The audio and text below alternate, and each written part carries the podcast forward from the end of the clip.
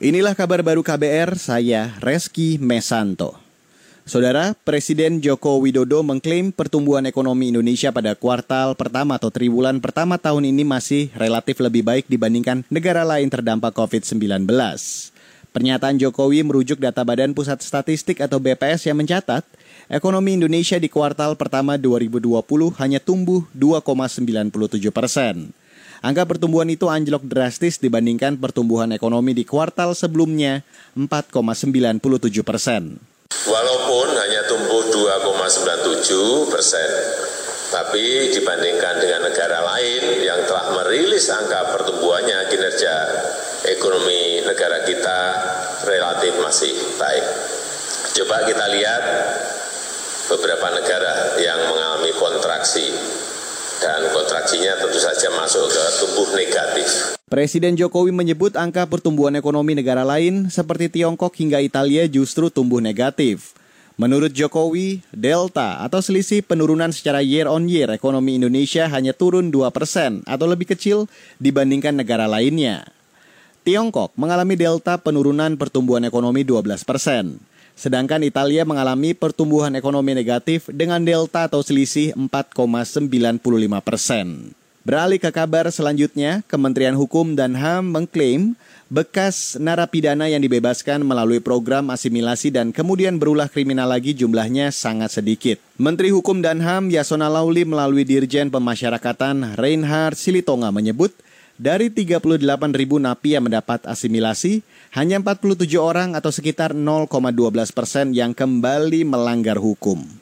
Banyak kekhawatiran yang muncul bagaimana jika narapidana yang dibebaskan dari penjara kembali berulah dan meresahkan masyarakat. Faktanya, tingkat residivisme Indonesia cenderung lebih rendah dibanding residivisme negara-negara lain. Dari total 38.882 narapidana yang menerima asimilasi per 20 April 2020, narapidana yang mengulangi lagi kejahatannya sebanyak 0,12 persen. Menteri Hukum dan HAM Yasona Lauli menyatakan, Program asimilasi dilakukan karena banyak lapas atau tahanan yang kelebihan muatan atau melebihi daya tampung. Dalam kondisi itu, kata Yasona tidak mungkin diterapkan jaga jarak fisik untuk mencegah penularan COVID-19. Sementara itu, pakar epidemiologi atau ahli penyebaran penyakit dari Universitas Indonesia atau UI, Pandu Riono, meminta pemerintah memperbaiki pelaksanaan pembatasan sosial berskala besar atau PSBB. Menurut Pandu, perbaikan PSBB menjadi kunci jika pemerintah ingin menargetkan kurva penularan COVID-19 bisa turun pada Juli mendatang.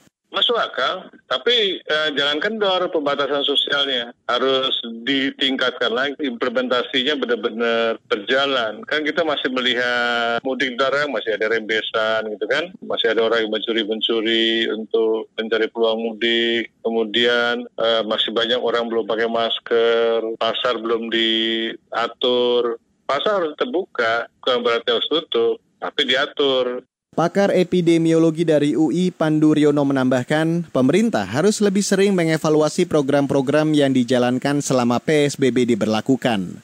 Hal itu bisa dijadikan tolak ukur tingkat kepatuhan warga. Pandu Riono juga tak mempersoalkan rencana pemerintah merevisi aturan mengenai operasional transportasi dan industri selama PSBB, asalkan semua mematuhi protokol kesehatan pencegahan COVID-19.